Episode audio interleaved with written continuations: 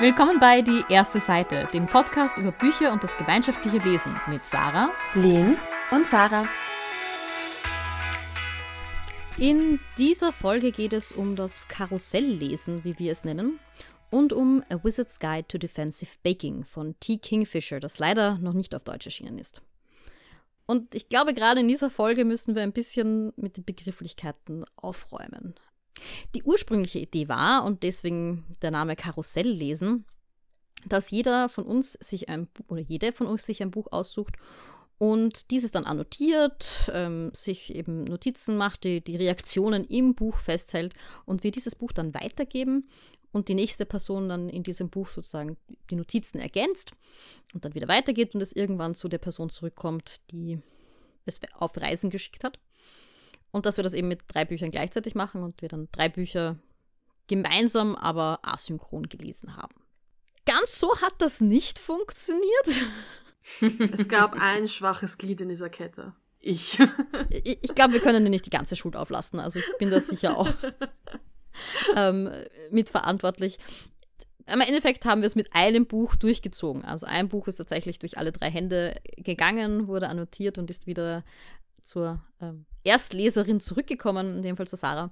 Ich darf betonen, ich war kein schwaches Glied, ich war das starke Glied der Kette. Die Sarah war das starke Glied, das stimmt. Ich glaube, Sarah hat es vor eineinhalb Jahren gelesen. Es ist dann ein Jahr bei mir gelegen und jetzt äh, nochmal ein Vierteljahr oder so bei, bei Len. Ja. Ich habe nicht einmal das Buch fertig geschafft, das ich selbst angefangen habe. Ja, auf der anderen Seite ist mir lieber, du brichst ein Buch ab, wenn es nicht gut ist, als du kämpfst dich durch und dann müssen wir uns auch beide durchkämpfen. Das, das war nicht das Problem. Das also das Buch hat mir schon gefallen bis dahin, wo ich gekommen bin, was ich glaube drei Kapitel war, vier Kapitel. Das Problem war nur, dass die Art, wie wir, also das Annotieren war halt einfach nicht, nicht meins. Das hat für mich nicht funktioniert. Wenn wir schon bei der Begrifflichkeit sind, ich habe irgendwie versucht, nach einem Namen, einen quasi offiziellen Namen zu finden, der das beschreibt, was wir gemacht haben, weil Karusselllesen ist so unser Arbeitsbegriff gewesen. Aber ich habe nicht wirklich was gefunden. Also ich habe versucht, so unter Legacy lesen, Sarah hast du es, glaube ich, auch mal genannt, ja. aber auch das ist jetzt kein Begriff, der irgendwie klar definiert wird. Auf TikTok sind wir über The Sisterhood of the Traveling Book gestoßen, das anscheinend auch so ein bisschen als Begriff dafür verwendet wird.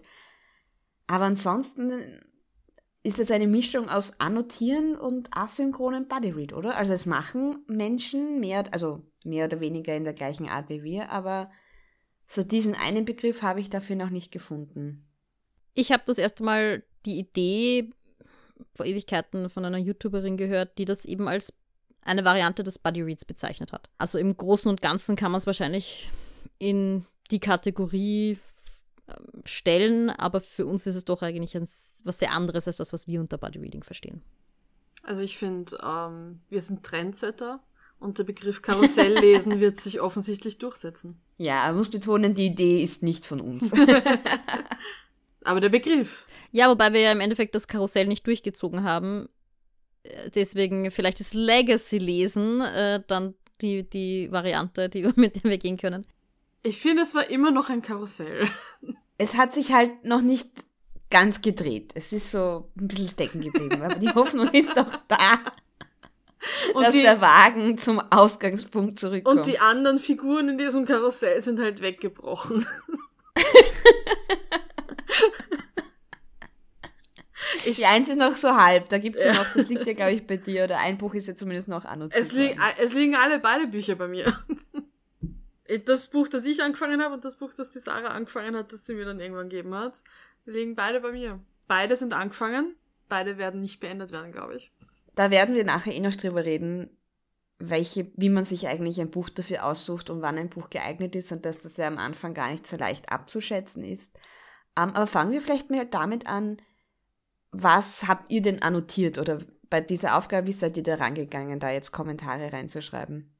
Also angefangen habe ich damit, dass ich einen neuen Stift gekauft habe, was eine Lüge ist. Die Sarah hat den Stift für mich gekauft. Stimmt, ja, habe ich.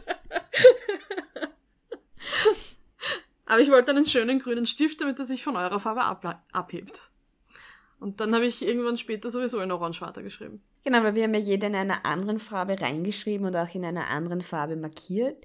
ich muss auch sagen, ich habe dann auch nach einem Stift gesucht, der nicht so stark durchdrückt. Ich habe dann zu Hause auch so einen XS-Schreiber gefunden, der auch sehr fein wirklich schreibt. Und das heißt, da kann man auf kleinem Platz leichter Text unterbringen. Aber das ist tatsächlich eine Herausforderung, auch beim Markieren. Also ich habe dann irgendwann aufgehört, mit einem Textmarker zu arbeiten, sondern habe dann mit, mit Lineal unterstrichen. Ich wollte gerade sagen, irgendwer von euch hat mit Lineal sogar gearbeitet, so viel Aufwand. Ja. Also die Sarah hat sich ja überhaupt viel Aufwand gemacht. Manchmal hat sie am Ende vom Kapitel noch was hingemalt.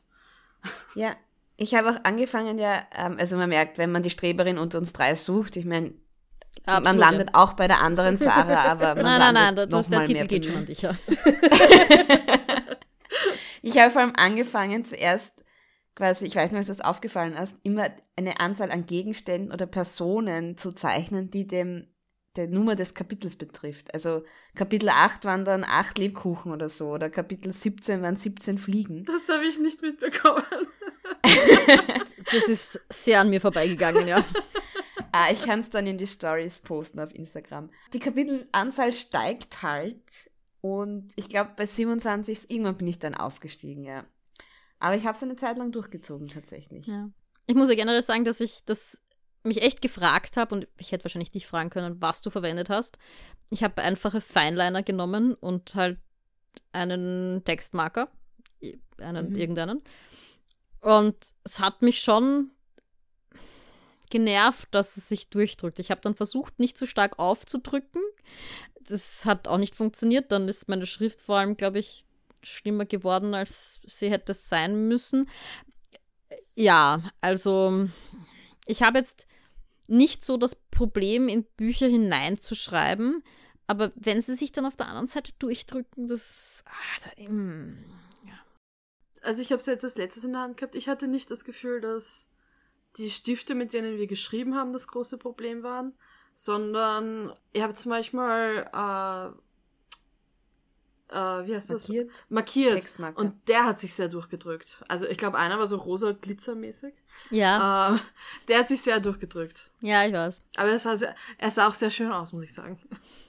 Ich habe dann einfach irgendwann äh, beschlossen, es darf mich jetzt einfach nicht mehr stören und ich muss jetzt einfach weitermachen. Vor allem dieser rosarote Glitzerstift war so schön, dass er das auf jeden Fall aufgewogen hat, hm. dass er sich ein bisschen durchgedrückt hat. Ich habe gar nicht gewusst, dass es solche Stifte gibt, mit denen markieren kann, also über den Text drüber malen und die dann aber gleichzeitig glitzern. Kann ich bitte auch so einen Stift haben? Ja, ich wollte auch fragen, was das für einer ist. Es sind tatsächlich äh, von Faber-Castell, die gibt es bei Müller. Also es ist mhm. sehr banal, aber ich habe mir da ein Set gekauft, die sind wirklich toll. Also ich habe damit auch schon die Kolleginnen beeindruckt, als sie gesehen haben, dass ich mir irgendeinen Text ähm, mit, mit diesem Glitzerstift markiert habe, waren sie sehr begeistert. Ich glaube, wenn ich diese Stifte schon gehabt hätte, wäre meine Dissertation früher fertig. Naja, sie, du kannst ja immer noch die Stifte kaufen. Ja. Sie ist auch noch also, nicht fertig. sie ist noch nicht fertig, aber das Lesen ist zumindest fertig. Ich glaube, dass es auch ein Seitenproblem war. Ich glaube, dass das Buch halt ich glaube nicht, dass es beim Lesen stark auffällt, dass es eher dünnere Seiten sind, aber es gibt auf jeden Fall Bücher mit dickeren Seiten. Also ich sage jetzt mal ein mhm. typisches Hardcover-Buch, das ich so in der Buchhandlung kaufe, in den Neuerscheinungen, zumindest von den deutschsprachigen, hat wahrscheinlich dickere Seiten und da wären die Stifte nicht so ins Gewicht gefallen. Bei dem Buch war das halt schon was, was auffällig war. Das kann man vielleicht berücksichtigen, wenn einen das stört. Ich glaube aber, man muss nicht. Man akzeptiert ja. einfach, dass es dann ein, ein Work of Art ist. Ähm, wenn wir da sowieso schon so ein bisschen reingerutscht sind in dieses, wie setzt man das technisch um diese Kommentare. Also ich habe mir dann auch beholfen, weil das teilweise schwieriger ist, so am Randen irgendwas hinzuschreiben, dass ich zum Beispiel Sternchen gemacht habe und dann halt so als Fußnote irgendwo das hinzugefügt. Oder dann auch am Ende eines Kapitels, wo ja oft eine halbe Seite noch Zeit ist, dass man da mal ein Zwischenfazit zieht. Ähm, oder Sarah, was du ja auch gemacht hast, wenn man mal etwas mehr schreiben möchte, dass man einfach auf ein Post-it draufschreibt und das reinklebt ich glaube, das ist generell, wenn man sagt, man möchte das Buch nicht zu sehr verschandeln. also wenn man da ein, also das nicht so möchte, ist, glaube ich, dieses Post-its verwenden und auf die reinzuschreiben oder auch auf Zettel reinzuschreiben und die reinzulegen, vielleicht auch eine ganz gute Alternative, ja. Hm, ich habe da mal ein Video gesehen von Leuten, die so durchsichtige Post-its eigentlich gehabt mhm. haben. Es hat so ein bisschen wie Velourpapier ausgeschaut. Äh, und dann hast du das auf den Text geklebt und man hat es fast nicht gesehen und auf die, das hast du dann draufgeschrieben oder unterstrichen oder weiß ich nicht was. Und ich glaube, dass das auch ganz cool ist, wenn du sagst, du möchtest das Buch direkt nicht unter Anführungsstrichen beschädigen. Ja, ich hatte das mal, ich habe mir von einer Freundin ein Buch ausgeborgt, das sie selbst noch nicht gelesen hatte. Und dann ist mir das eingefallen, ich könnte sie überraschen und Notizen hinterlassen. Und wollte halt aber auch nicht ungefragt einfach reinschreiben. Also habe ich auch einfach auf Zetteln geschrieben mit der Seitenzahl dazu, falls es rausfliegen sollte. Es ist dann eher daran gescheitert, dass ich das Buch nicht über die ersten 50 Seiten drüber gekommen bin und das dann abgebrochen habe. Aber prinzipiell wäre es, glaube ich, eine schöne Idee gewesen. Und ist es nicht auch daran gescheitert, dass die Person das Buch auch nie gelesen hat? Ja, es war einfach kein besonders gutes Buch. es war einfach nicht sehr überzeugend. Was war es für ein Buch? Seiten der Welt von Kai Meier den habe ich halt als Teenager sehr gern gelesen. Und es war auch lieb, weißt, das ist auch nett, aber es hat mich einfach nicht gepackt und da haben mich mir andere Bücher mehr ge ja. Also es war eine coole Welt und schöne Sachen drin, aber. Jetzt haben wir die technischen Details schon ziemlich ähm, erläutert, also auf was man da vielleicht achten möchte.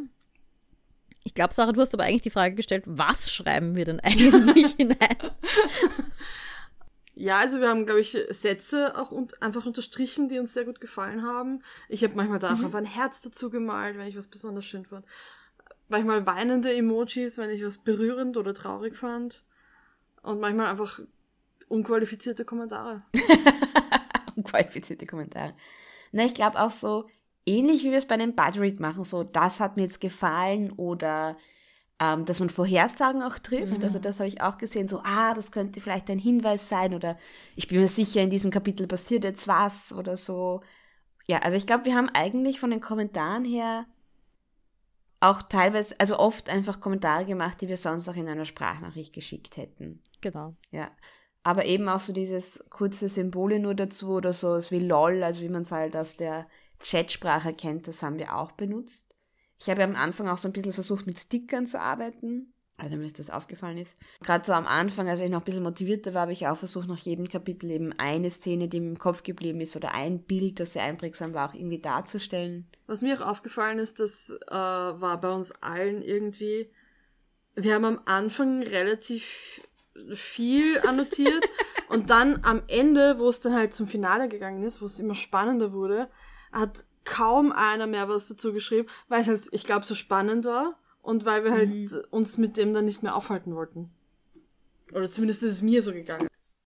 Ja, war ganz lustig. Ich habe, als ich das Buch bekommen habe, hat ich habe nicht durchgeblättert, weil ich will mich ja nicht spoilern und ich könnte ja da unabsichtlich irgendwas lesen. Ähm, aber mein Freund hat es durchgeblättert und hat gemeint, naja, so viel ist jetzt nicht angemerkt. Ich habe gedacht, aha, na, ich hätte mir schon gedacht, dass die Sarah sich da austobt. Und ich habe dann beim Lesen beschlossen, ich weiß nicht, wovon er geredet hat, weil die Sarah hat sich voll ausgetobt, da ist urviel angemerkt. Und ich glaube aber eben, dass es dann schon weniger wird, aber dass es mir nicht aufgefallen ist. Weil es einfach mhm. dann nicht mehr notwendig war. Und in Wirklichkeit ist es ja auch beim Buddy Read so, dass wir das Tempo ja dann auch oft erhöhen gegen Ende, dass wir dann mehr Kapitel auf einmal lesen oder auf einmal besprechen oder so, weil jetzt der Plot eh schon klar ist, wir kennen die Charaktere, es geht sozusagen nur noch darum, wie entwickelt sich das Ganze jetzt. Und ich fand das also, mich, mir wäre es jetzt nicht aufgefallen, dass ich sage, naja, am Schluss hat sie gar nichts mehr geschrieben. Aber ihm ist es irgendwie aufgefallen, ja. Und das fand ich ganz, ganz lustig. Genau, da ist das Buch dann einfach schon erschlossen, also diese Welt auch erschlossen. Und, und ich glaube schon, dass ich, dass wir dann bei den wirklich sozusagen wichtigen Szenen schon, also zumindest unsere, unsere Emojis dann noch reingezeichnet haben. Also wenn es dann. Das schon, aber es war merklich weniger. Also wenn man jetzt so ein Lesekarussell starten möchte, so ein Legacy lesen, finde ich tatsächlich eine Schwierigkeit, sich für Bücher zu entscheiden. Weil, wie gesagt, ich habe ja schon mal ein Buch abgebrochen, wo ich dann beim Lesen gemerkt habe, das, das ist für mich einfach nicht spannend genug, dass ich es überhaupt lesen möchte, geschweige denn annotieren und weitergeben möchte. Weil ich denke mir, die typischen, also die, die typischen Kandidaten für so ein Annotieren sind ja Bücher, die man sehr gerne hatte, einen sehr berühren und so weiter. Aber das sind halt auch Bücher, die ich schon kenne, die ihr dann vielleicht schon kennt. Und dann einfach irgendein Buch, das noch keiner gelesen hat, von der Gruppe auszusuchen und dann zu hoffen, dass es auch genug hergibt und spannend genug ist und einem gut genug gefällt, dass sich dieses Annotieren lohnt. Das ist nicht so easy, finde ich. Ich glaube auch, ähm, wenn wir das jetzt nochmal machen würden, was wir dann nachher durchaus mhm. diskutieren können, ob das Format bei uns noch eine Chance kriegt, ähm, wenn wir das nochmal machen würden, würde ich auf eine tried and true, also auf eine wirklich ausgetestete Autorin oder einen ausgetesteten mhm. Autoren zurückgreifen. Also ich sage jetzt mal, Becky Chambers wäre bei mir so eine Kandidat. Ja. Mit Becky Chambers könnten wir es nochmal probieren vielleicht. Da sind nämlich auch die Bücher kürzer und haben oft äh, doch mehr so auch philosophische Fragen, wo das vielleicht das, das Annotieren mhm. sich eignen würde. Das heißt, ich würde tatsächlich empfehlen, das mit jemand mit einem Buch zu machen, von dem man sozusagen hohe Erwartungen hat, dass es einem gefällt, nicht nur weil man gehört hat, dass der Hype groß ist, sondern dass man vielleicht auch Erfahrungen mit dem Genre, mit der Autorin, äh, mit der Serie hat. Also vielleicht, wenn man irgendwie sagt, das ist der nächste Teil in einer Serie und mhm. wir sind alle, wobei dann wollen wir es alle gleichzeitig lesen. Ja, Ja, das ist so ein Buch, das wir alle sowieso lesen möchten. Das wäre auch, glaube ich, so ein Kandidat. Oder was ich mir auch überlegt habe, wir lesen halt nicht viele Klassiker, aber ich kann mir durchaus vorstellen, mhm. dass sich das ganz gut eignet. Da findet man dann auch Ausgaben, die, also verschiedene Ausgaben und eine Ausgabe, wo man sagt, ja, super, da ist das Papier ein bisschen dicker oder die ist so billig, das ist okay, da schmieren wir jetzt alle rein. Ähm, und da ist es vielleicht auch ganz spannend, sozusagen die Gedanken von den anderen zu lesen. Wobei, mhm. gerade da, wenn ich irgendwie Schwierigkeiten mit einer Textstelle habe, wäre wahrscheinlich der unmittelbare Austausch mit Sprachnachrichten immer noch das, was ich bevorzugen würde. Aber ich könnte mir vorstellen, dass es ein nicht zu schwieriger Klassiker mhm. ganz gut machen würde. Ja, da, ich habe das Gefühl auch generell als Faustregel, jedes Buch eignet sich, dass sich auch für einen normalen Buddy Read gut eignet. Absolut. Ja, also ich könnte mir vorstellen, dass eben dieses, dieses How You Lose Your Time War, die Verlorenen der Zeiten, dass das auch sich gut eignen wird, zum Beispiel, um es eben zu annotieren. Auch so ein Buch, das man gern öfter liest, oder? Weil das mhm. ist ja dann auch, also ich bin ja heute in der Früh gesessen und habe dieses Buch wieder durchgelesen, die ganzen Kommentare, die er gemacht hat, auch um mich daran zu erinnern, was ich denn da gelesen habe vor eineinhalb Jahren.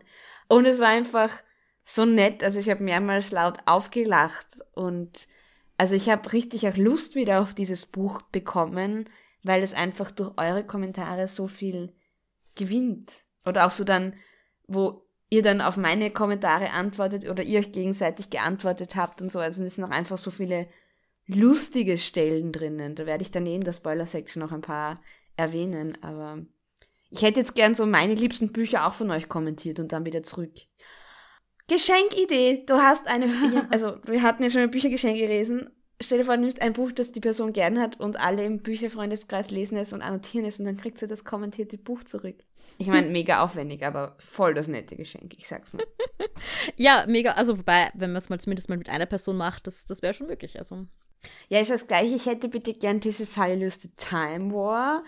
Gerne auch immer einen Jane Austen außer Mansfield Park ähm, und Becky Chambers. Ja.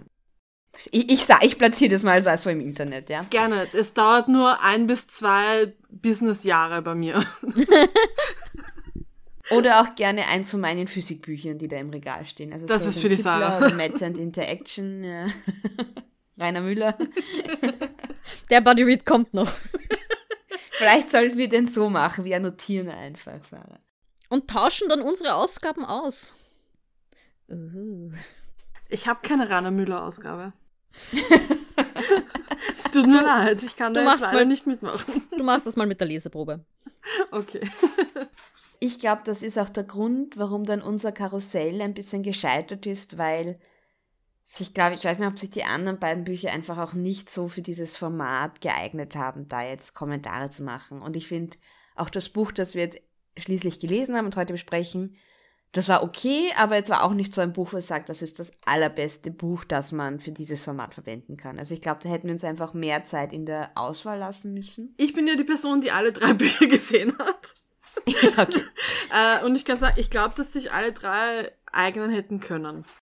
Ich wollte auch sagen, okay. ich glaube, du tust den Büchern hier Unrecht. Ich glaube einfach, dass sich zwei Personen. Ich habe sie nie gesehen, was soll ich machen? Nein, ich meine, ich, ich, will damit sagen, ich glaube, dass zwei Personen in diesem Trio sich nicht eignen für dieses Format. Also.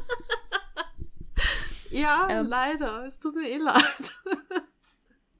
mein Ding ist halt, ähm, ich lese voll gern am Abend im Bett vorm Einschlafen liegend. Und dafür ist dieses Annotieren einfach nicht gemacht. Das Mhm. Und dann müsste ich mich irgendwie zu einem Ses äh, auf den Tisch setzen, um das zu tun. Und auf dem Tisch mag ich dann nicht lesen, weil dann finde ich es ungemütlich oder auf der Couch. Aber auf der Couch äh, sind mir dann die Katzen auch irgendwie immer im Weg beim Schreiben. Und äh, auch auf der Couch liege ich lieber zum Lesen. Und ich war, das war einfach unpraktisch für mich. Mhm. Es war ein unpraktisches Format. Ich bin auch drauf gekommen, dass einfach meine, meine Hemmschwelle so groß war, mich hinzusetzen und jetzt wirklich daran zu arbeiten, unter Anführungszeichen, weil ich halt ja doch, ich möchte ja was annotieren, ich möchte, das heißt, ich brauche mal meine beiden Stifte, dann soll das leserlich sein, wobei es das eh ganz oft nicht war und und es war immer irgendwie so ein, okay, jetzt muss ich mich da hinsetzen. In Wirklichkeit hat es dann gut funktioniert. Die zweite Hälfte habe ich, ich glaube, quasi am Stück gelesen. Da habe ich mich einfach mal einen Nachmittag hingesetzt. So umfangreich war das Buch ja in Wirklichkeit gar nicht. Ähm, und habe dann einfach konsequent das durchgezogen. Dann ging es auch. Aber mhm. ich glaube, dass es in dem Fall vielleicht auch nicht. Mh, hm, vielleicht war es auch tatsächlich nicht das richtige Buch dafür, für mich, weil ich ähm, das wirklich gern am Stück gelesen habe. Also die Sections, die ich in größeren Chunks gelesen habe, also die ich in größeren Brocken gelesen habe, haben für mich voll gut funktioniert. Und da, wo ich immer nur einzelne Kapitel gelesen habe, da bin ich nicht so reingekommen. Also ich habe wirklich dieses gebraucht, mich hinzusetzen und das auf einmal durchzulesen. Also vielleicht wird es tatsächlich mit einem Buch wie ähm, How You Lose the Time, This is How You Lose the Time War besser funktionieren, wo man wirklich halt sich für Kapitel für Kapitel äh, durcharbeitet und wo es auch voll okay ist, wenn man mal halt nur ein Kapitel liest und sich mit dem beschäftigt. Ja, aber ich muss auch sagen, ich habe ja auch dann zwischendurch ist das Buch mal ein paar Wochen bei mir gelegen, wo ich nicht weitergelesen habe, weil eben, wie du richtig sagst, das halt immer so eine Überwindung ist, sich jetzt hinzusetzen mit dem Stift und was reinzuschreiben. Und das braucht halt länger und es geht halt nicht so nebenbei. Dazu muss ja. man halt auch sagen, ähm, niemand von uns, glaube ich, annotiert normalerweise seine eigenen Bücher, oder? Nein. Ich habe das vor Jahren mal probiert, aber auch mit einem Bleistift und nur für mich und nicht so, dass andere Leute lesen, lesen sollen. Aber das habe ich auch nie länger als zwei Kapitel oder so durchdruckt.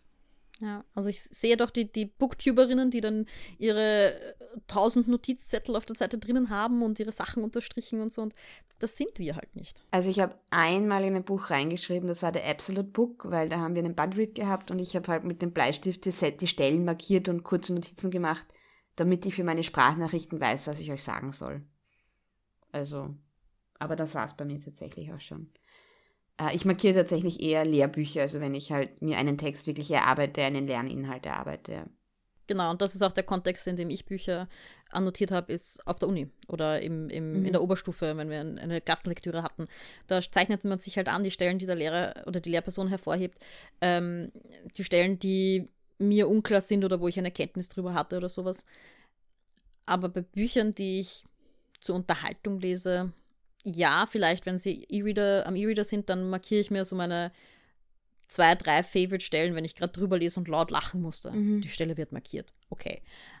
Ja, vor allem auch, weil wann lese ich? Ich lese in der U-Bahn, wenn ich früher im Café bin als die Person, mit der ich mich treffe, im Bett vorm Schlafen, in der Badewanne. Also das ist halt auch so ein es bietet sich halt überhaupt nicht für, für mich an, weil mhm. ich bin nicht die Person, die den einen Lesesetzel hat, wo ich dann halt vier Stunden am Stück drin sitze. Mhm.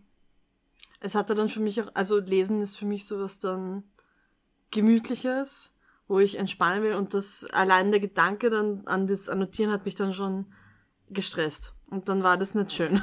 Ja, wobei, wie gesagt, jetzt dieses annotierte Buch im Bücherregal zu haben, ist es schon cool. Es ist schon richtig cool. Muss man auch sagen. Eh. Eh der Weg dahin war hart. ich kann mir auch durchaus vorstellen, dass es Leute gibt, die, die sozusagen die Vorstellung, ein annotiertes Buch zu lesen, nicht interessant finden. Ähm, oder abturnen oder mhm. wie auch immer. Ich finde ja, das war total lustig. Also ich habe total gern deine Anmerkungen gelesen und sozusagen gesehen, wo wir ähnliche Gedankengänge hatten oder wo du schon Ideen hattest, die ich noch nicht hatte oder andere Ideen hattest. Aber es kann natürlich auch sein, dass man Leute hat, die sagen, ich will eigentlich nicht die Gedanken von wem anderen da drinnen lesen.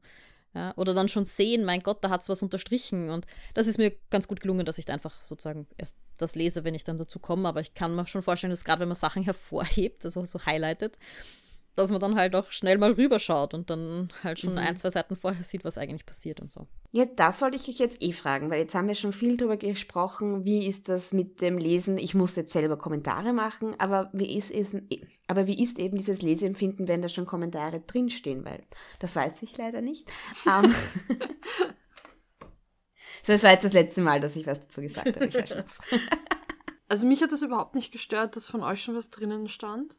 Mich haben auch die unterstrichenen, markierten Stellen nicht irritiert oder sonst was, sondern es war da mehr so ein, ah, da ist unten was gelb, da kommt dann sicher was Cooles. Aber ich habe dann auch nicht runtergelesen zuerst, äh, um zu sehen, mhm. was kommt. Und ich weiß nicht, also mich hat's nicht abgelenkt. Aber hat es zum Lesen was dazugetragen? Also hatte es einen Mehrwert? ja, also ich fand es auch sch schön zu sehen, dass wir dieselben Sachen oft lustig fanden. Mhm. Am besten fand ich Sarahs Posted Rant über, dass irgendwas von der Zeit her nicht funktionieren kann. Ja, mit Ausrechnung von Geschwindigkeiten. Genau, also ja. Physikalische Berechnungen durchgeführt worden, ja. Hatte ich schon wieder vergessen, aber ja. Die Physiklehrerin hat sich da ausgetobt. also es hat, es hat schon einen, äh, für mich einen komödiantischen Mehrwert gehabt, auf jeden Fall.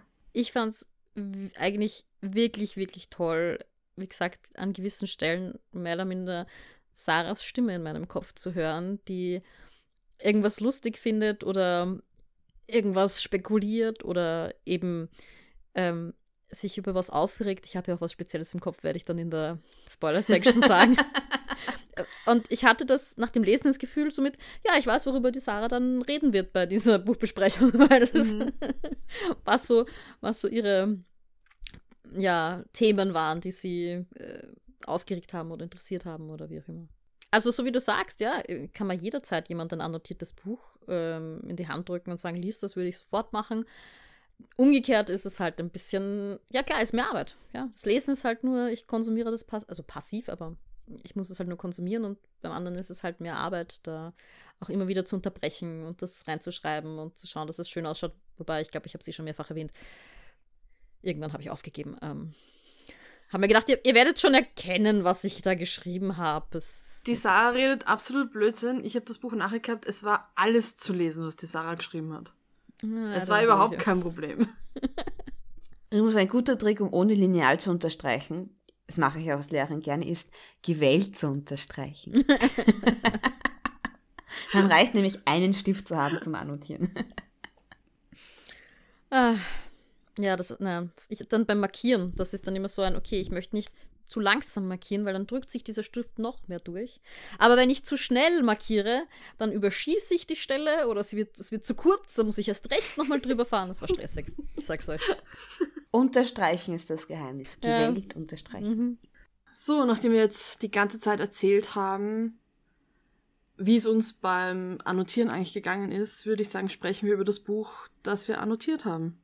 Und zwar ist das A Wizard's Guide to Defensive Baking von T. Kingfisher.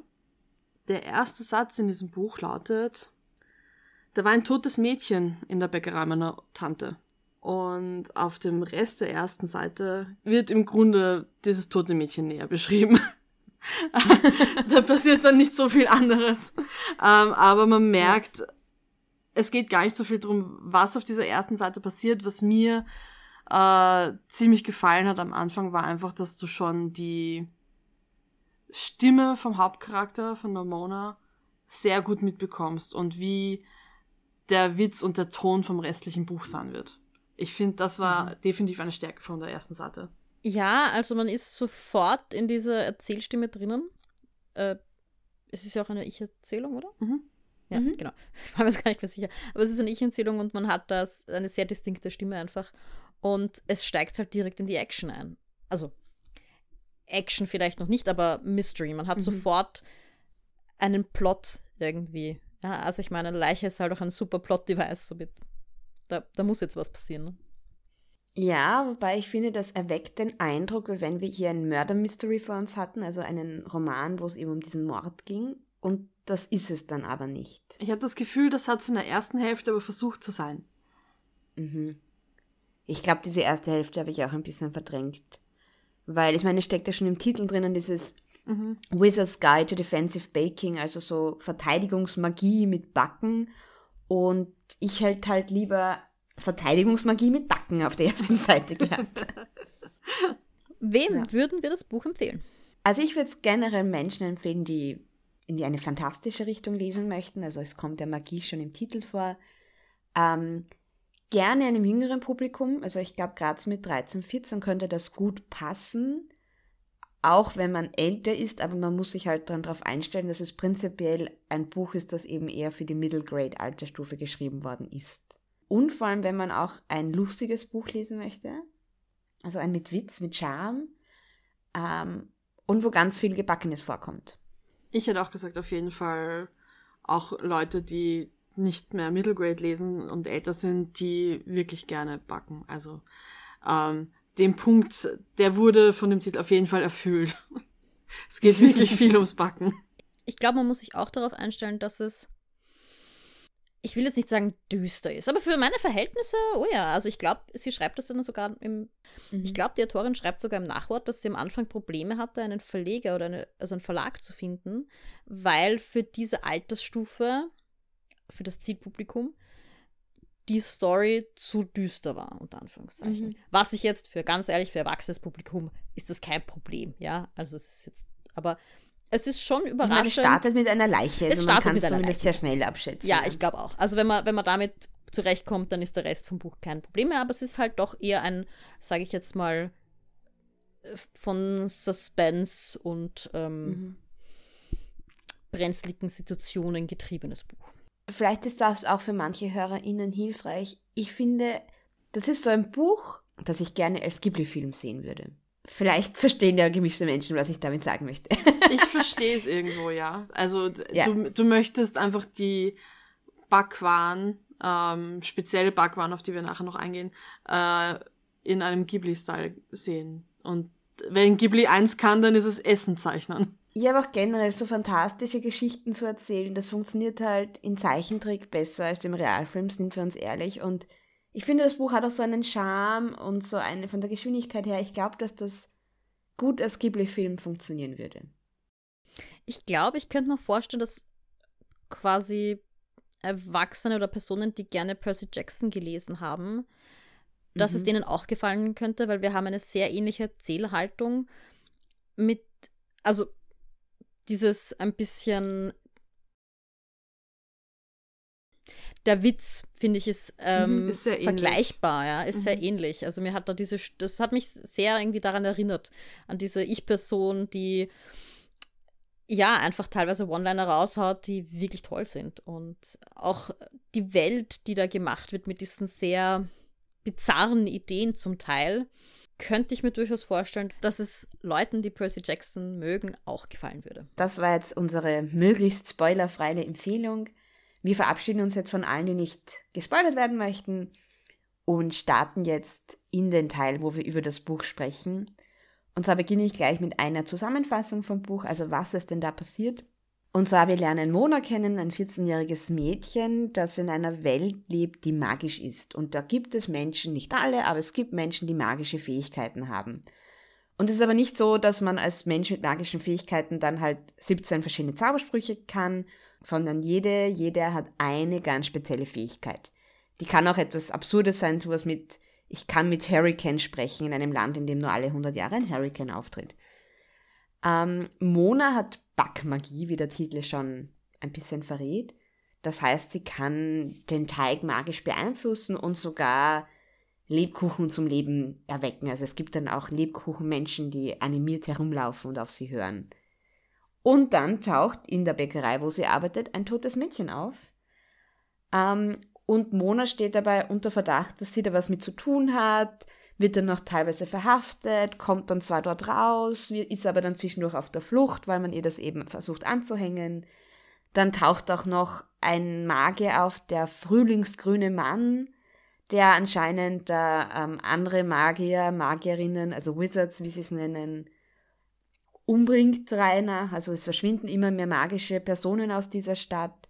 Dann gibt es da noch diesen Oberon, der da auch irgendwie die Fäden in der Hand zu haben scheint, der eben im Palast arbeitet und dann auch anfängt, ähm, dass äh, mag also alle magischen Personen in der Stadt sich melden müssen, dass ähm, auch so also Angst geschürt wird, so vielleicht könnte das eigene Kind, die eigene Frau ein Wizard sein und dass man das melden muss. Genau. Und die Lage für die magischen Menschen spitzt sich immer mehr zu. Und Mona hat dann schließlich die Idee, dass sie ja zur Gräfin gehen könnte, die für diese Stadt verantwortlich ist. Und es stellt sich heraus, dass die Gräfin ebenfalls weiß, was gerade passiert und das auch ganz schrecklich findet und aber nicht weiß, wie sie sich helfen kann und was sie machen kann, vor allem weil gerade alle großen Zauberer inklusive dem General gerade nicht in der Stadt sind, weil sie irgendwo an einer Front kämpfen. Und dann ringt sich die Gräfin doch dazu durch, eine passionierte Rede vor ihren Soldaten zu halten, vor ihren PalastwächterInnen. Und sie sperren die beiden, den, den, den frühlingsgrünen Mann sperren sie ein und den Oberon werfen sie aus der Stadt, wie mich die Len heute vorher daran erinnert hat. Ähm, daran konnte ich mich nicht mehr erinnern. Aber jedenfalls glaubt man dann, das Buch ist zu Ende und wundert sich, dass da noch 100 Seiten kommen, ähm, weil die Mona kommt dann zurück in die Bäckerei, denkt sich, der Tag ist gerettet und dann taucht die Gräfin bei ihr aus und erzählt ihr, dass Oberon, den sie aus der Stadt verbannt haben, zum benachbarten Königreich ist und jetzt mit einer Armee auf dem Weg ist, um die Stadt anzugreifen. Und nachdem Mona die einzige Magierin ist, die irgendwie noch in der Stadt ist, weil alle anderen verschwunden, untergetaucht oder umgebracht worden sind, bittet dann die Gräfin diese 14-jährige Bäckerin um Hilfe, die Stadt vor einer Armee zu retten. Dann nutzt Mona ihre Backkünste und bäckt eine Armee an Lebkuchen. Also ich glaube, manche von denen sind vier Meter groß oder da macht sie Lebkuchen, die sie mit ganz viel Cayennepfeffer bäckt, die dann Schabernack treiben und der Armee das Leben schwer machen. Und sie schaffen es dann am Ende, die Stadt zu verteidigen. Und Mona hat aber keine Lust, zur Heldin zu werden oder da jetzt in die Palastgarde aufgenommen zu werden oder zu einer großen Magierin ausgebildet zu werden sondern sie kehrt zurück in die Bäckerei und ist wieder Bäckerin. Vielleicht ergänzt sich das gleich und dann fangen wir halt mhm. von hinten an. Dann zäumen Schön. wir das Pferd von hinten auf. Ihr werdet gleich oh. sehen, warum das gut ist. Denn es ist ja tatsächlich Mona, die zwar ganz lange mit ihrer Magie die Position hält, die Wall mhm. verteidigt, mhm. aber im Endeffekt dann eine andere, die einzige andere Magierin, ein eine Frau, die auf der Straße eigentlich lebt, deren Fähigkeit es ist, ähm, tote Pferde wieder zu beleben, also zu animieren, nicht wieder zu beleben, sondern mhm. ihre Knochen quasi dazu zu bringen, sich zu bewegen, die im Endeffekt dann ähm, fünf vor zwölf, wie man so schön sagt, kommt und die gesamte Stadt rettet und sich dabei opfert. Und das war der Punkt, wo ich tatsächlich geweint habe. Ich gebe es zu. Da habe ich, hab ich weinen müssen. Es war, war sehr berührend. Ich war auch sehr kurz davor, es war sehr traurig. Vor allem, weil die Mona auch dann noch äh, sagt, wenn die, ich glaube Molly hat sie kassen, mhm. äh, wenn die Molly mhm. das nicht äh, getan hätte, das war eigentlich auch Monas Plan. Wenn die Molly nicht mit ihrer Pferdearmee gekommen wäre, ähm, wäre das das Ende für Mona auch gewesen. Ja. Weil sie dann ihre Magie so stark überstrapaziert Genau, ja. Genau. Okay. Und da war die Kommentardichte schon so gering, dass ich das nicht mehr so gut nachvollziehen kann. ähm, und ich. Aber ja, ich weiß, es kommt wieder, das war wirklich, wo man Angst davor hat, dass sich jetzt die Mona demnächst opfert und wo klar ist, es geht jetzt darum, wie viel Magie kann sie jetzt noch hergeben. Das mhm. war, stimmt, obwohl das jetzt schon lange her bei mir ist, das hat, es kommt wieder dieses Gefühl, ja. Das war echt krass. Und das war irgendwie auch dann besonders eben im zweiten Akt des Buches ganz stark dieses Thema, dass ähm, die Leute dann, dass Leute zu Helden werden, die keine Helden sein wollen, sondern es gibt mhm. halt niemanden anderen. Also die Molly hat sich ja bis zu dem Zeitpunkt wirklich komplett rausgehalten. Ähm, man hat, also Mona hat, glaube ich, auch jemanden geschickt, um sie zu suchen und sie um Hilfe zu bitten. Ähm, um eben alle Ressourcen irgendwie zusammenzukratzen. Und das war aber halt, ja, das. Sie wollte sich da eigentlich nicht einmischen. Genauso wie die Mona ja in Wirklichkeit auch mhm. gesagt hat. Sie weiß nicht, warum sie jetzt da als, wie alt ist sie, 14-Jährige oder so, mhm. ähm, 14, ja. eigentlich hier die Heldin sein muss, ja, weil in Wirklichkeit haben halt alle Erwachsenen versagt. Und ähm, auch der General, glaube ich, ist es, der goldene General, wie er genannt wird, mhm. der ja dann am Schluss sagt, ja, also irgendwie eigentlich Held zu sein ist scheiße, ne? Das ist irgendwie nicht das, was man will. Ihr mhm. Onkel hat ja auch so eine ähnliche Geschichte aus seiner mhm. Jugend mhm. erzählt, wo er dann auch zu einem Helden gemacht wurde. Ähm, aber eigentlich war das auch ein Weg, den er nie haben wollte. Oder ein Titel, ja, den er ja. nie haben wollte. Und das ist halt ein ganz, ganz großes Thema in dem Buch. Und ich finde, das war eins der stärksten Themen in dem Buch. Mhm. so quasi, wenn der Punkt da ist, dass eine Heldentat notwendig ist, dann haben ganz viele Menschen ihren Job nicht gemacht. Genau. Ja, oder auch so dieses, dass sie ja auch wirklich explizit sagt, die Mona, es kann jetzt nicht sein, dass wir als Kinder da jetzt Krieg führen müssen. Das ist nicht unsere Position. Und das fand ich auch auf einer Metaebene so cool, weil das halt immer die Geschichten sind, dass Kinder die sind, die die Kriege führen und das nehmen wir so hin, eben auch in Percy Jackson, wir nehmen das halt so hin, dass da die Jugendlichen Krieg führen und sich die Erwachsenen raushalten und da könnten wir jetzt ganz viele andere, gerade Fantasy-Bücher nennen und die bringt es mal auf einen Punkt, dass das eigentlich nicht okay ist. Sie hat doch am ähm, Schluss, nachdem eigentlich alles mhm. ähm, said and done ist, ähm, beendet ist, der Krieg ist beendet, bla bla, sollen sie halt noch zu dieser Zeremonie gehen, wo ihnen diese Helden, wie heißt das? Abzeichen, Medaillen, Medaillen mhm. danke, äh, vergeben werden und sie erzählt dann noch, dass sie sich häufiger mit der Gräfin trifft, wo sie halt einfach zusammensitzen und reden ähm, und dass sie aber auch, auch wenn sie gerne Zeit mit ihr verbringt und gerne mit ihr redet, trotzdem auch immer noch wirklich böse ist, mhm. dass das notwendig war, dass sie da jetzt zur Heldin wird weil die Gräfin quasi ihren Job nicht gemacht hat. Das war übrigens eine positive Überraschung. Im Normalfall, wenn Kinder zu einer Autoritätsfigur hingehen und sagen, hey, da liegt was im Argen, dann wird ihnen nicht geglaubt. Das ist der Trope. Ein Trope, den ich nicht mag. Äh, stresst mich immer sehr. In dem Fall sind sie zu der hingegangen und die hat ich weiß nicht, ist sie in Tränen ausgebrochen oder ihnen auf mhm. jeden Fall quasi gesagt, ja, sie weiß, aber sie hat keine Ahnung, was sie tun könnte. Ähm, und das war mal ein erfrischender Twist. Ja, den haben wir auch alle drei kommentiert. Ja. auch, dass sie ja. ähm, durch die Toilette zu ihr hochklettern, war schon ziemlich großartig.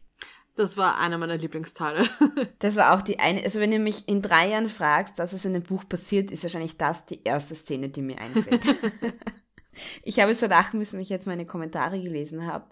Ich habe wirklich alle drei Seiten und zwischendurch schon angemerkt, dass ich es nicht aushalte. Da hat sie diesen Lebkuchen, der die ganze Zeit auf ihrer Schulter reitet und, und Armeen für sie anführt und sie rettet und Dinge für sie macht und sie tröstet.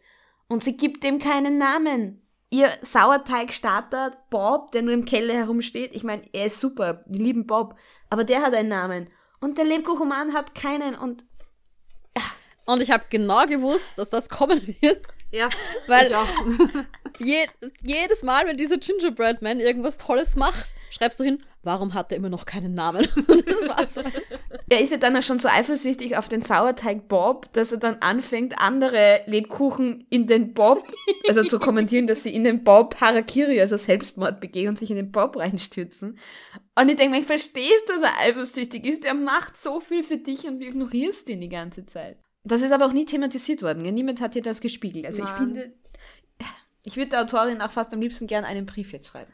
Das greift dem vielleicht schon vor, aber gibt es einen, also ist das ein Standalone? Kommt da ein nächster Teil? Weil vielleicht kommt, bekommt er im nächsten Teil einen mhm. Namen. Mhm. Nein, es ist ein Standalone. Aber ich finde, da war so viel, wo man doch ausbauen könnte. Absolut. Warum ist das ein Standalone? Ja, vor allem, weil ja auch diese Welt außerhalb der Stadtmauern ja angeteasert worden ist, dass es da einen Krieg, mhm. eine Front gibt, dass es diesen goldenen General gibt. Und wir haben aber diese ganze Welt nie betreten. Und das ist auch tatsächlich ganz komisch, weil es, und wenn schon keine direkte Fortsetzung, aber dass in dieser Welt irgendwas weitergeht. Also irgendwas. Ich bin mir aber nicht ja. sicher, ob in der Welt nicht Minor Mage spielt. Das habe ich mir auch überlegt, weil ich habe dieses Cover irgendwann gesehen und vom Titel her und auch vom Cover her schaut das ähnlich aus. Das ist allerdings schon ein, zwei Jahre davor geschrieben worden und ich habe mir dann die Synopsis kurz angeschaut und da scheint eher so eine Zauberspruch-basierte Magie zu sein. Mhm. Und das ist nicht das, was wir zumindest in dieser Stadt haben. Also kann immer noch die gleiche Welt sein, aber das ist ein anderes Magiesystem als dieses, jeder hat eine lustige Fähigkeit. Ich finde das nicht okay. Ja. Ich finde das nicht okay, dass das ein Standalone ist. Und wir haben das auch alle irgendwie angemerkt, dass wir dem goldenen General sehr lange, also ich habe ihm bis zum Schluss nicht vertraut. Ich weiß nicht, ob sich das bei euch dann geändert hat. Mhm. Ich bin immer noch überzeugt, dass das eine gute Story wäre, wenn der in einem nächsten Teil äh, sich als Verräter entpuppt. Das müsste gar nicht passieren, aber einfach, dass man ihn mal als Charakter auch wirklich benutzt. Ja, genau. Also, dass der auch mal vorkommt. Weil er war eigentlich nur Nebendings. Ja, vor allem, weil auch dieser Krieg so eine große, also immer wieder erzählt wird und auch diese, weil ich glaube, die Molly war ja auch in diesem Krieg Mhm. und hat sich dann geweigert, da noch mitzumachen und deshalb hat sie auch bevorzugt, auf der Straße zu wohnen.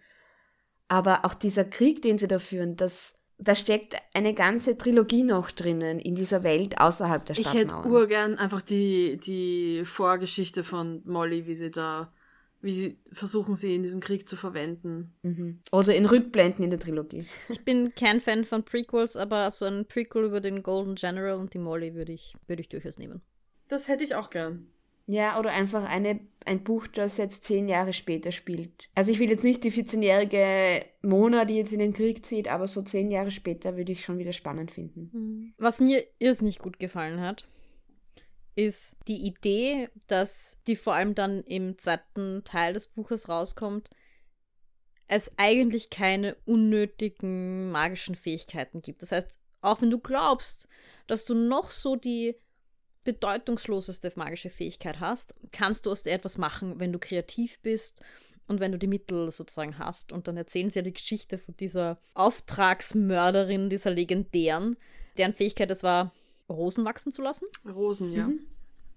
Und ich fand diese, die Message fand ich wirklich toll. So, es kommt nicht darauf an, wie groß dein Talent ist, sondern wie es einsetzt.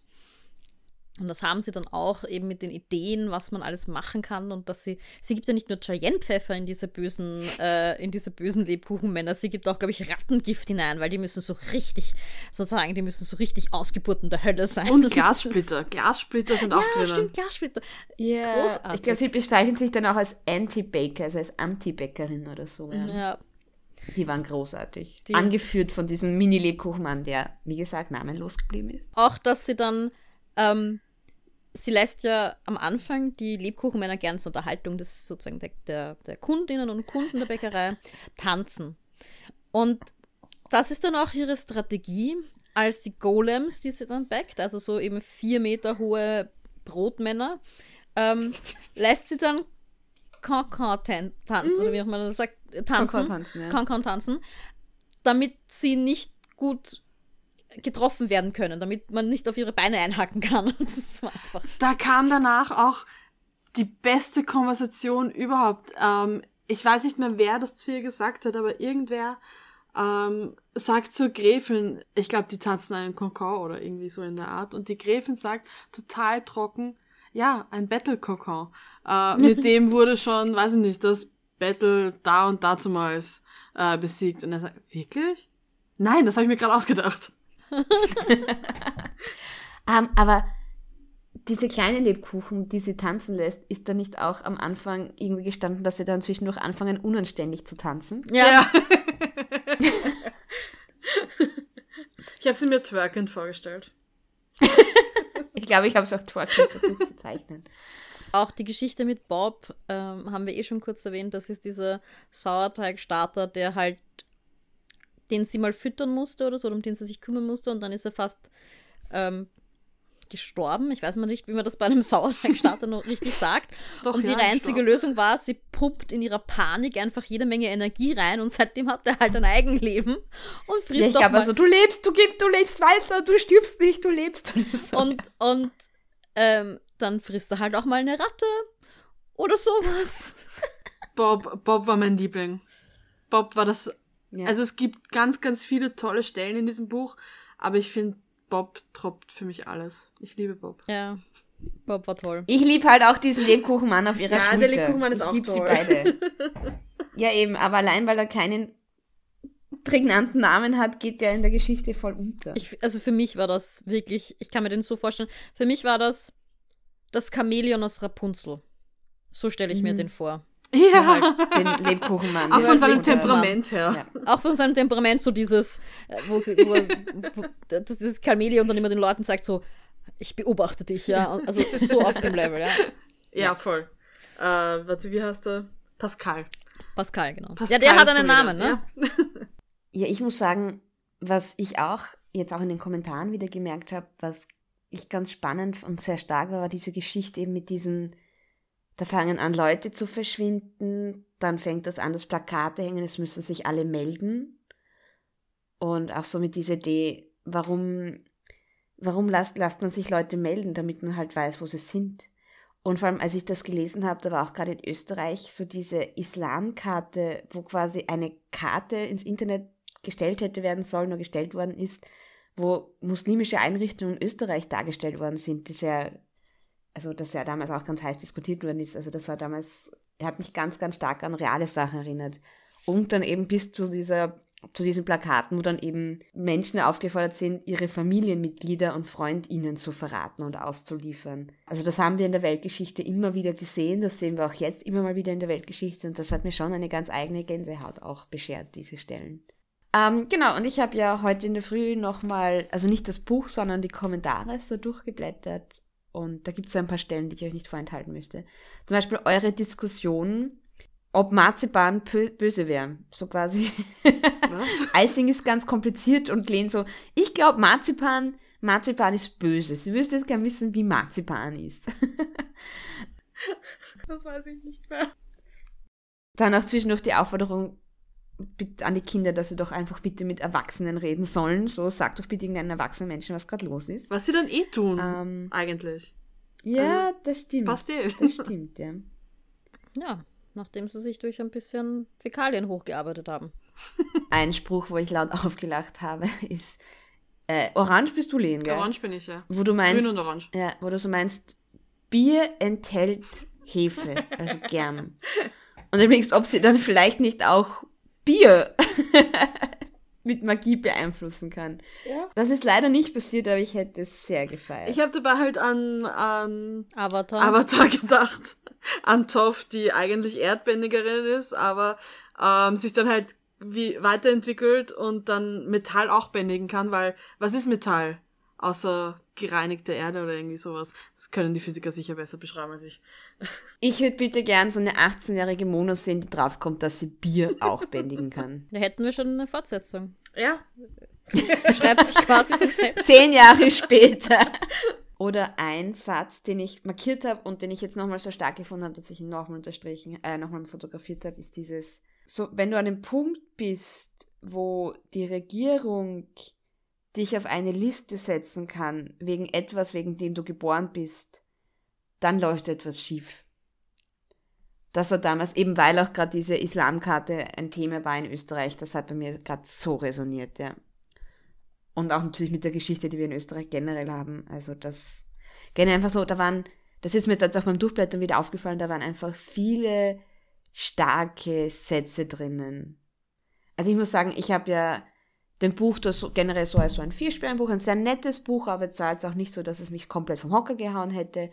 Und als ich jetzt aber einfach nochmal die Kommentare gelesen habe, ist irgendwie mein, mein Eindruck vom Buch nochmal irgendwie retrospektiv besser geworden, weil ich einfach mich auf diese Highlights nochmal ein bisschen mehr konzentriert habe. Ich muss generell sagen, dass ich zwischendurch, während ich das Buch eigentlich gelesen habe, noch ein anderes Buch von der Autorin gelesen habe oder so mhm. irgendwie.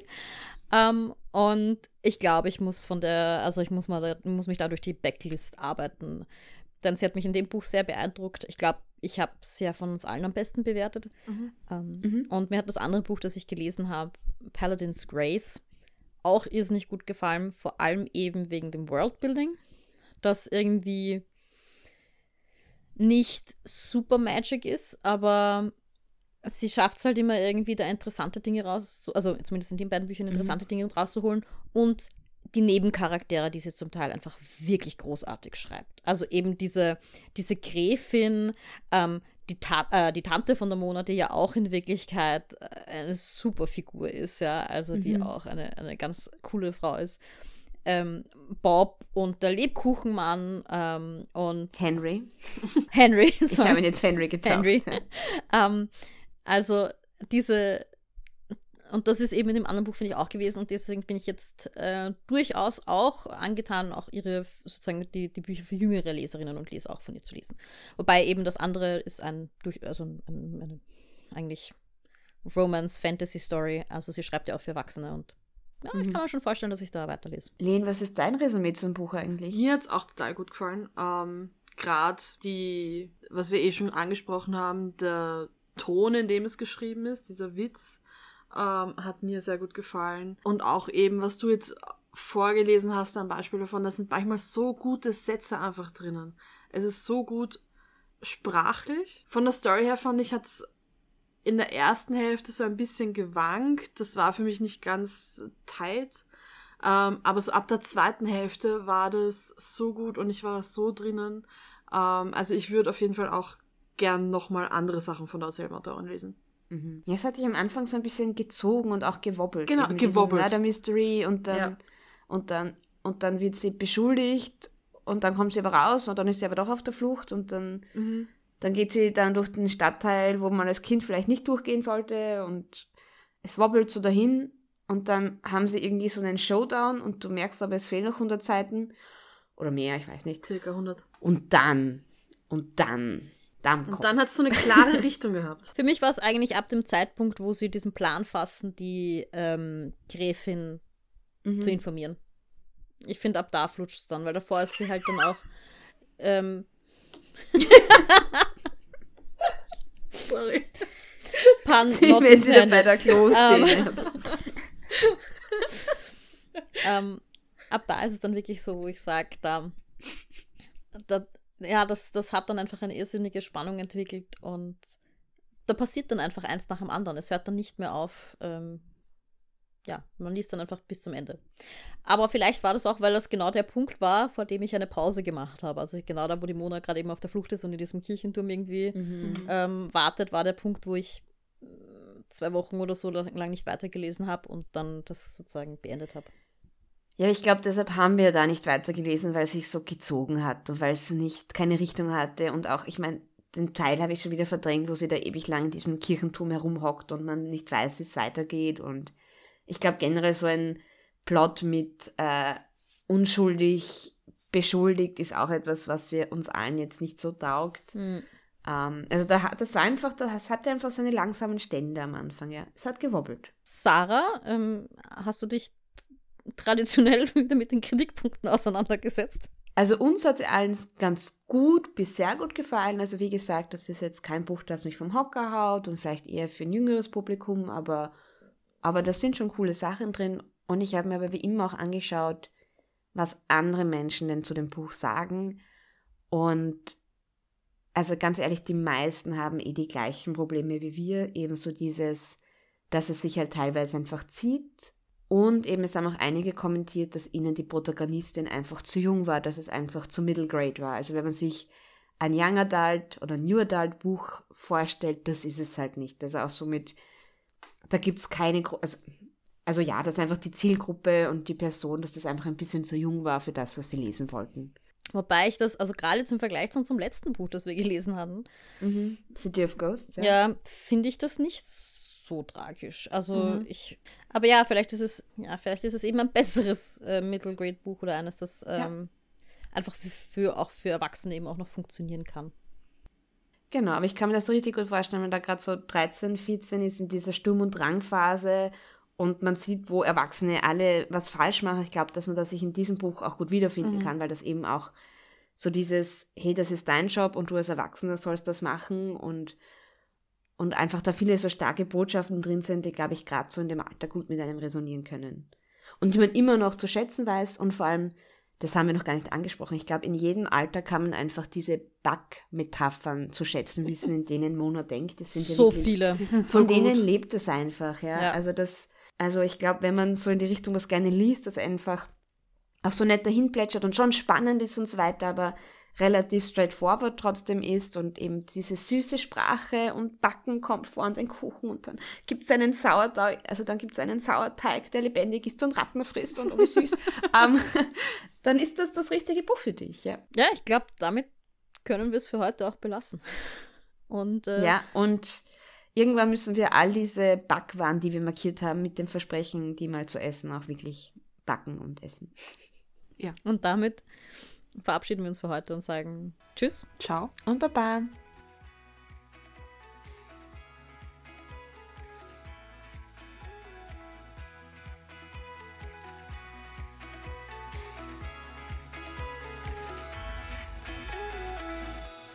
Das war die erste Seite, der Podcast über das gemeinschaftliche Lesen. Die nächste Folge kommt am 1. des nächsten Monats. Bis dorthin folgt uns auf Instagram oder Twitter unter die-erste-seite oder schreibt uns doch eine E-Mail an ersteseite.podcast.gmail.com. Bis zum nächsten Mal.